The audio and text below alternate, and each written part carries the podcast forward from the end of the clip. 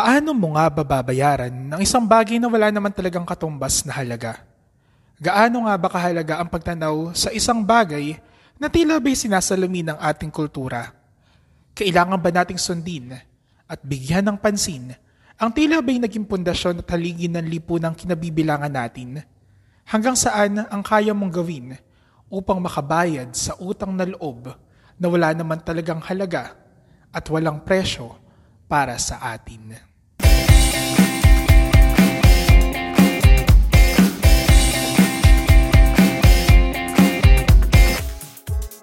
Welcome to Tabula Rasa, the podcast. The podcast in which we'll talk about taboo topics and things which seems like a blank slate topic for all of us. These topics include anything and everything under the sun, inside the comfort of our own homes, questions present within every single one of us, hot and trending topics, taboos, stigmas, and stereotypes, cuentos and chicas or way of sharing that you cannot commonly talk with other people and triggers our curiosity. Tabula Rasa is an outlet for intellectual discussion with a touch of cringe and dark humor. Mga bagay na yung gusto, pag-usapan natin dito. Hindi uso ang hiyahiya rito. Dahil dapat inaalam natin ang totoo at ang pagiging walang alam at pagiging inosente ay hindi na uso. Tabula rasa, mga usapin sa tahanan ni Juan, walang preno nating pag-uusapan. Magandang buhay sa lahat. Ito ang inyong gurong lakan from Bulacan, Red. And this is Tabula Rasa, the podcast.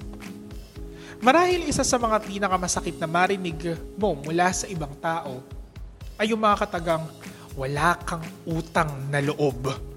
Yung phrase na kapag sinabi sa'yo, nandun yung gigil, nandun yung galit, nandun yung lungkot, nandun yung pangamba, doon sa mismong mga kataga na yon. Maraming maraming beses na natin itong narinig mula sa mga tao na kapaligid sa atin. Either directed sa atin or hindi. And para sa araw na ito, pag-uusapan natin yung unique na concept ng utang na loob para sa ating mga Filipino. Sa English, ang utang na loob ito ay alam natin as debt of gratitude or norm of reciprocity. Based on their definition, this concept of debt of gratitude, we're actually expected to return favors whether asked or not, when it is needed or wanted. Ayon sa psikolohiyang Pilipino, refleksyon ito ng ating pakikipagkapwa ang utang na loob, hindi ito yung utang na material lang na bagay na mayroong halaga. Bagos ito yung mga bagay na walang katumbas na presyo at hindi mo talaga mababayaran ng kahit na anumang halaga. Kahit gaano mang karaming pera ang ibigay mo sa isang tao na kung saan tinatanong mo ang utang na loob mo sa kanya, hindi hindi talaga itong mababayaran. Kasi sobrang laki ng utang na loob natin sa ating mga magulang. Sobrang laki ng utang na loob natin sa mga taong sumagip sa ating buhay. Sobrang laki ng utang na loob natin sa sobrang daming taong nakapaligid sa atin. Sa ating mga kaibigan, sa mga taong tumulong sa atin, meron mang hinihinging kapalit o wala. Ito yung sobrang unique sa mga Pilipino. Na kapag merong nagawang magandang bagay sa iyo, expected at some point in your life, kailangan maibalik mo ito yun yung naging pundasyon ngayon ng ating kultura at ng ating lipunan. Nasasalamin sa konsepto natin ng utang na loob na kahit na wala naman talaga tayong um, historical manuscript for this, hindi natin alam kung saan nga ba nagsimula ang utang na loob, kung kailan nga ba ito unang nagamit, kung bakit nga ba ito kumalat sa buong bansa. Hanggang ngayon, nagagamit pa rin natin ang konsepto ng utang na loob. Parang yung utang na loob, ito na yung naging foundation ng bawat isa sa atin ng kung paano nga ba natin aalamin, tatanggapin at gagamitin ang konsepto ng respeto. Kapag ikaw ay merong utang na loob sa isang tao, usually ito yung tao na nire-respeto mo. Or it's the other way around. Nire-respeto ka ng isang tao na kung saan meron siyang utang na loob sa iyo. Hindi mo kung tutuusin para itong continuous cycle, continuous loop na marahil sa pagkakataon na ito, meron ka na naisip na at least isang tao na kung saan masasabi mo na meron kang utang na loob na at some point kailangan mong mabayaran yung nagawa niyang kabutihan para sa'yo. Isa sa mga pinakamalaking dahilan kung bakit nga ba hanggang sa panahon na ito ay lagana pa rin ang utang na loob ay dahil dun sa ating innate na pakikipagkapwa para sa ating mga Filipino, no man is an island. And ilan sa mga positive things na nakukuha natin mga Filipino at uh, mga nagiging benefits natin mula sa utang na loob ay ang mga sumusunod. Unang-una, ito yung pagkakaroon natin ng connections. Nagsimula ang istorya natin bilang mga tao sa ating mga pamilya.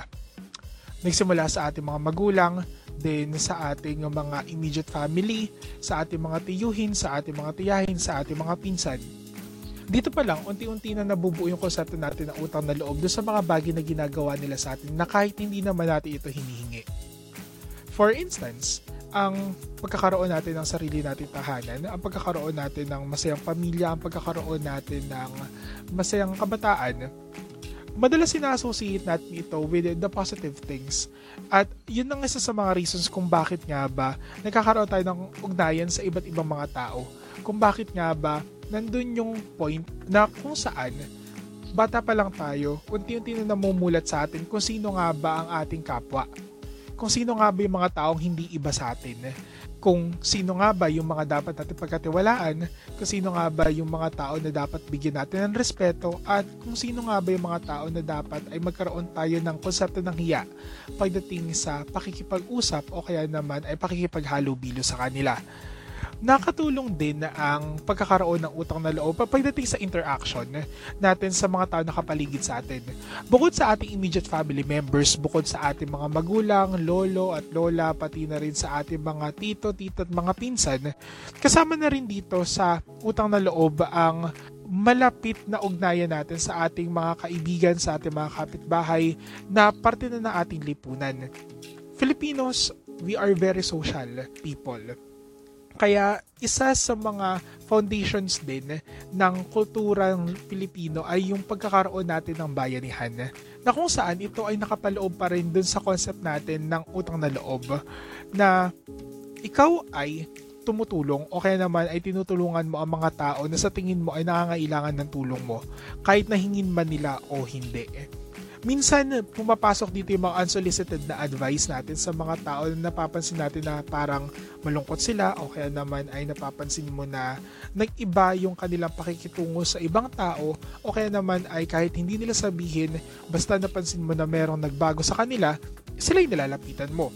Na napapansin mo bilang isa sa kanilang mga kapwa, yung mga pagbabago sa kanilang behavior, ang pagbabago sa kanilang buhay, ang pagbabago sa kanilang mga gawi, sa kanilang mga kilos na ang concept natin ng bayanihan ay hindi lamang natatapos dito sa mga bagay na pwede natin gawin para sa kanila. Pwede rin pumasok dito yung mga material na bagay o kaya naman pagdating sa panahon ng sakuna na pumapasok dito yung sense of interdependence natin sa mga tao na kapaligid sa atin. Isa yun sa mga reasons kung bakit nga ba hanggang ngayon ay sobrang lakas pa rin ng kapit ng utang na loob sa kultura at kamalayan ng bawat isa sa atin. And sobrang broad ng concept natin ng pakikipagkapwa. Pero nasasalamin dito kung paano nga ba talaga tayo makitungo sa mga taong nakapaligid sa atin. Kasi from the term itself, utang na loob, it comes genuinely within every single one of us. Kaso ang problema nga lang, pagdating sa utang na loob, ito ay nagkakaroon ng negative connotations. Well, kung tutuusin, sobrang dami negative connotations na hindi natin masyado napapansin. There are actually a lot of red flags, and those red flags are the following. The first red flag when it comes to utang na loob ay utang na loob can cloud your judgment na pumapasok dito yung blind loyalty kasi nakikita mo yung nagbigay sa'yo ng pabor na perfect. Kasi meron kang utang na loob sa kanya, so oo ka na lang doon sa mga sasabihin niya, okay naman ay hindi ka na makikipagtalo sa kanya.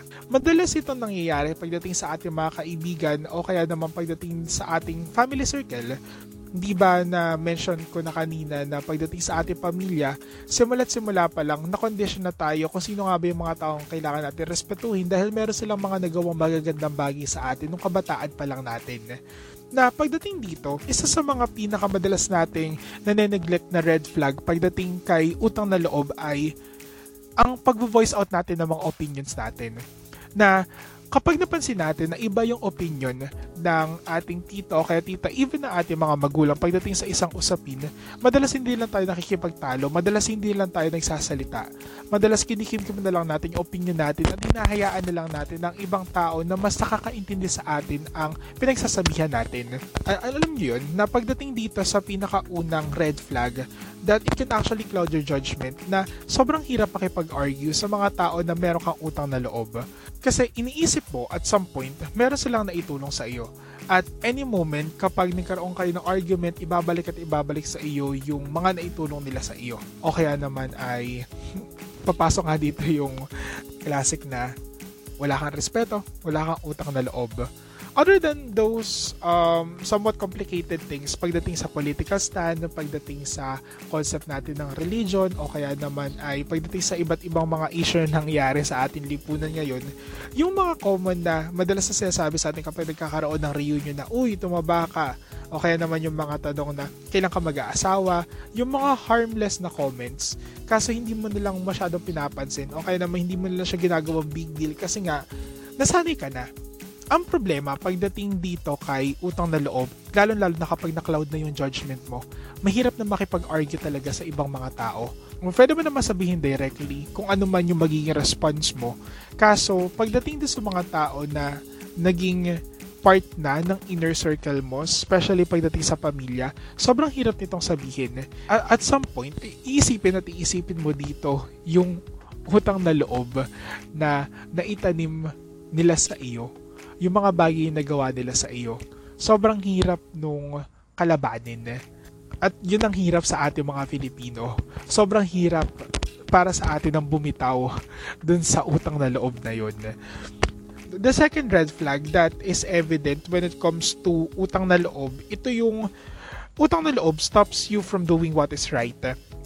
Na wala na akong magagawa kasi may utang na loob ako sa kanya nakaka-apekto ito sa iba't ibang social circles natin. Hindi lamang sa pamilya, kundi pati na rin sa mga tao nakapaligid sa atin, pati sa ating paaralan.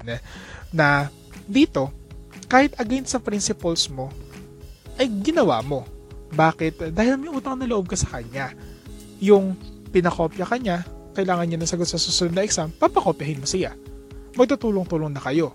O kaya naman ay gagawa ng kodigo, o kaya naman ay re-review mo sila kung mapapansin ninyo, it is a continuous cycle, hindi ba? Kapag nagkaroon ng pabor ang isang tao sa'yo, gagawin mo. That's the problem when it comes sa utang na loob. Hindi mo alam kung kailan ito matatapos at kung magpapatuloy pa ba ito pagkatapos nung unang paboran na gawa mo sa kanya. That's the problem when it comes sa utang na loob. Lalo-lalo na pagdating sa second red flag na to, which is utang na loob stops you from doing what is right for the third red flag when it comes to utang na loob, this is now the manipulation. Kasi na-mention ko kanina, continuous cycle, yes. Continuous cycle ang pagkakaroon ng utang na loob. Gumawa ka ng pabor, nakagawa ng pabor sa'yo, gumawa ka ulit ng pabor, then magpapatuloy lang. Paulit-ulit ang cycle. Pagdating dito sa pangatlong red flag, which is all about manipulation, wala talaga expiration ang utang na loob. Hindi mo alam kung kailan ito matatapos ang depth of gratitude mo sa isang tao. Kasama rin kay manipulation yung brainwashing and it goes with different levels. Utang na loob ay nagiging alas din ng ibang tao sa iyo na kung saan naging hawak ka nila sa leeg. Kaya kailangan mo itong gawin. Kaya it can cloud your judgment and at the same time stops you from doing what is right. And kung babalikan natin yung mga na-apply natin na mga examples kanina, sa ating community, papasok dito yung mga fixers. Dahil sa kamag-anak mo, tutulungan mo na maproseso yung kaniyang mga papeles kahit na mali ang ginagawa, kahit na hindi sumusunod sa tamang protocol, kahit na hindi pumipila, kahit na nagiging singit lang, kahit na nagiging backer sa school kasi kakilala. Kasi natulungan kita dati, kaya kailangan ipasok mo tong kakilala ko na ito sa school mo o kaya naman dito sa company ninyo. Hindi ba? Kung mapapansin natin, ang concept natin ng manipulation ay related pa rin dito kay utang na loob, which is a very big red flag pagdating sa pakikitungo natin sa mga kasama natin sa ating lipunan. Isa pang form ng manipulation when it comes to the parents. Madalas na madalas mo maririnig ito na, eh, anak lang naman kita. Hindi ba? Parang pumapasok dito yung hierarchy natin na sobrang baba ng tingin sa mga anak ah, dahil merong kang utang na loob sa iyo mga magulang na nagpalaki sa iyo na nandito yung responsibility and obligations mo dapat sa kanila. Isa rin sa mga mapapansin mo pagdating naman sa mga nakatatanda na madalas na sasabihin na mas nakatatanda ako sa'yo, mas matanda ako sa'yo, kaya irespeto mo ko. Pagdating dito kay manipulation, pupasok at pupasok dito yung age, even maturity, and respect. Not only in our household, kundi pati na rin sa ating mga companies, pagdating na rin sa ating workplace, na kung siya ay mas senior sa'yo, kung siya ay mas matanda kaysa sa'yo, kailangan daw ay irespeto mo na siya. But that is not always the case. Always remember that respect begets respect. It is not black or white parating merong gray area pagdating sa concept natin na respeto. At lalo-lalo na pagdating sa concept natin ng utang na loob. Yes, there's a possibility na yung mas nakatatanda na yun ay naging mentor mo o kaya naman ay meron siyang naituro sa iyo. Pero, hindi ibig sabihin na siya ay meron na itulong sa iyo once. Kailangan mo nang tanawin ka agad yun na utang na loob. Kasi papasok at papasok din dito na baka ito yung responsibility talaga nila. Baka ito yung trabaho nila na kailangan nilang gawin. Na kapag ginawa nila yung trabaho nila beyond that work, beyond that job description, doon ka dapat magpasalamat sa kanila. Pero hindi ibig sabihin nun, kailangan mo kagad magtanim ng utang na loob. And when it comes to this, sobrang hirap na i-disobey yung mga tao na nire-respeto natin. Nakatulad nga ng mga nasabi ko na kanina. Kaso, kapag pinag-uusapan naman natin yung kailangan mong gawing trabaho, na hindi mo talaga dapat sila inilalagay sa isang pedestal kasi trabaho nila yan. The fourth red flag when it comes to utang na loob, it is the start of graft and corruption. Dahil sa iba't ibang lugar sa ating lipunan ay nagkakaroon tayo ng pagtanaw ng utang na loob na sobrang common ito pagdating sa mga politiko. Ito yung naging root cause ng corruption. For instance, merong iba't ibang mga projects, infrastructure projects to be more precise. Uh, meron dito mga construction companies. Dahil si Mayor ay merong utang na loob sa construction companies na ito, ito yung gagamitin ngayon pagdating sa bidding. Hindi na dadaan sa tamang procurement. Kung sino na lang yung available kasi meron kang utang na loob sa kanya kasi natulungan ka niya once, sila yung gagamitin mo. Then, papasok na uli dito yung clouded on judgment, hindi mo nagagawin kung ano ang tama, and lastly, manipulation.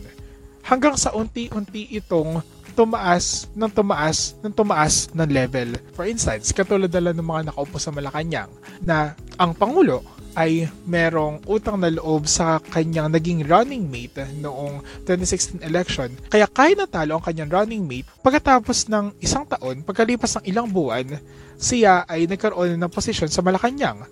Nagkaroon na siya ng posisyon sa gabinete. Then, siya ay naging kongresista pa. Then, pumapasok din dito yung political dynasty na ang lolo, ang anak, at ang mga apo sila ay merong posisyon sa iba't ibang parte ng pamahalaan. Bakit? Dahil ang mga tao, meron silang tinatanaw na utang na loob sa mga taong ito, sa mga politikong ito na sa tingin nila ay meron nagawang tama sa kanila. Pagdating sa hustisya, iba't ibang mga kaso, impeachment, graft, and corruption, hindi naman talaga nahatulan ang mga taong ito. Bakit? Dahil ang iba't ibang miyembro na sangay ng pamahalaan ay merong utang na loob sa tao na yon ang reason kung bakit tumaas ang kanyang position ay dahil sa taong to. Dahil sa taong to, dahil sa taong to. Tinatanong nila ang utang na loob even to that extent. Nang ibang nga tao ay nagiging parang tuta na lang sa ibang mga bansa. And I won't mention anyone. I don't want to give a platform for those people sa mga trapo, sa mga basura, sa mga aso na humihimod sa dumi ng ibang bansa. Then, if you're going to consider this, utang na loob, it is definitely multifaceted. And, isa lang paalala sa lahat, huwag na huwag ninyong ilalagay sa pedestal ang mga tao na nasa gobyerno, lalong-lalo na ang mga politiko. Dahil ang mga bagay na sa tingin ninyo ay kahangahangang kanilang ginagawa ay parte ng kanilang trabaho Dahil sa parang sobrang baba na ng standards natin pagdating sa mga politiko sa Pilipinas, kahit yung mga mayor na ginagawa lang nila talaga yung kanilang trabaho, which is somewhat above and beyond. Kay sobrang outstanding na ito na ginagawa ng iba't ibang mga LGUs, ng iba't ibang mga mayor. Yes, we should actually commend them. Kaso parati natin tatandaan na after commending them, isipin natin bakit nga ba hindi ito nagagawa ng ibang tao hindi natin utang na loob sa mga public servants sa kanilang ginagawa kasi from the term itself, they are public servants. Naging slogan na nga ng dating Pangulo na, kayo ang boss ko. Yes, that is their responsibility and obligation. After nila mag-oath taking, hindi natatapos ang trabaho pagkapanalo nila sa eleksyon. Yung mga nagbibigay ng donations, nagpapagawa ng iba't ibang mga infrastructures, kung nagpapagawa ng iba't ibang mga buildings na inilalagay ang kanilang mga pangalan, well, hindi dapat tayo maging thankful sa kanila.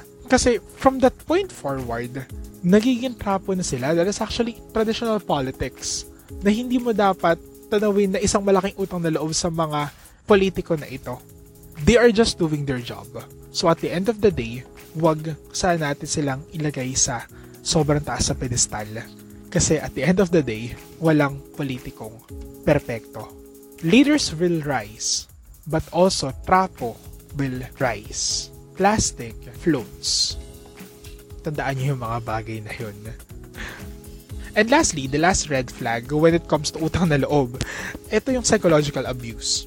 It can actually result a pattern of intentional verbal or behavioral actions or lack of actions that convey to anyone the message that he is flawed, worthless, unloved, unwanted, and only there to meet someone else's need. Lalo-lalo na kung tumatanaw tayo ng utang na loob. Sobrang hirap bumitaw sa utang na loob kahit na nasasaktan na tayo. Dahil nga sa clouded na ang judgment mo, sobrang hirap nang bumitaw. Hindi mo na alam kung kailan nga ba dapat bumitaw. Na na-victimize ka na ng mismo situation na yon na naging helpless ka na. Akala mo ay helpless ka na dahil sa mga nangyayari sa'yo.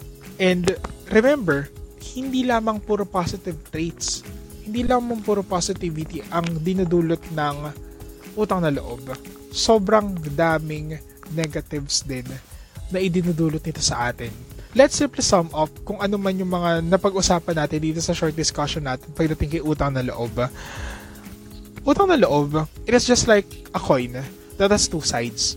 The first one, the positive side, na kung saan utang na loob permits the creation of different connections and at the same time it is responsible for camaraderie and bayanihan and ang pakikipagkapwa also on the other side naman of the coin dito pumapasok yung iba't ibang negative sides, iba't ibang mga red flags na madalas natin na neglect pagdating kay utang na loob. It can cloud your judgment, stops you from doing what is right, can lead to manipulation, graft, and corruption, and even psychological abuse. Meron ngang isang kawikaan na nagsasabing ang hindi marunong lumingon sa pinanggalingan ay hindi makararating sa paroroonan. Hindi dahil sa meron siyang stiff neck, okay? Itong kawikaan na ito ay kaakibat na rin dun sa utang na loob. Kasi kung hindi ka marunong tumulaw ng utang na loob dun sa mga tao na tumulong sa'yo sa umpisa, hindi ka makakarating sa iyong destination. Oo, sa ating mga Pinoy, hinubog na tayo ng concept na ito nagsimula sa ating tahanan hanggang sa iba't ibang bahagi ng ating lipunan at ng ating pamayanan. And kung tatanungin kita, utang na loob mo ba ang buhay mo sa iba? Kung oo, hanggang saan ang kaya mong gawin para dito? Kung hindi, ano ang dapat mong gawin? Tandaan mo, iba ang responsibilidad, obligasyon, at utang na loob. Sabi nga nila, blood is thicker than water. Kaso itong quote na ito ay misinterpreted na and actually misquoted without considering the actual quote which states that the blood of the covenant is thicker than the water of the womb. Ang utang na loob ay tinatanaw yan depende sa iyong moral compass at ito ay nakadepende sa pagkukusa mo at hindi dapat idinidikta ng ibang tao. Because utang na loob is just like respect. Respect begets respect. Maraming mga bagay ang dapat nating ginagawa dahil sa kusan loob at hindi dahil sa utang na loob. And this is simply the end of our discussion pagdating sa concept ng utang na loob. And if you have questions, suggestions, if you want to interact with me, you can reach me through the Twitter page of Tabula Rasa the podcast, which is Tabula Rasa underscore pod. And you can just simply send me an email sa tabularasa podcast at gmail.com Hanggang saan nang kaya mong gawin para mabayaran ang utang na loob? Kaya mo bang isakripisyo ang mga na nagpapasaya sa iyo para rito? Naapektuhan ka na ba nito? At ang mga tao nakapaligid sa iyo? Kung oo, huminto ka at isipin kung ano ang kaya mong ibigay ng kusang loob. Kaya kung pwede lang, itigil na natin ito. Utang na loob. Once again, I am Red and this is Tabula Rasa, the podcast. Haynayan, pagpakailanman. Paalam.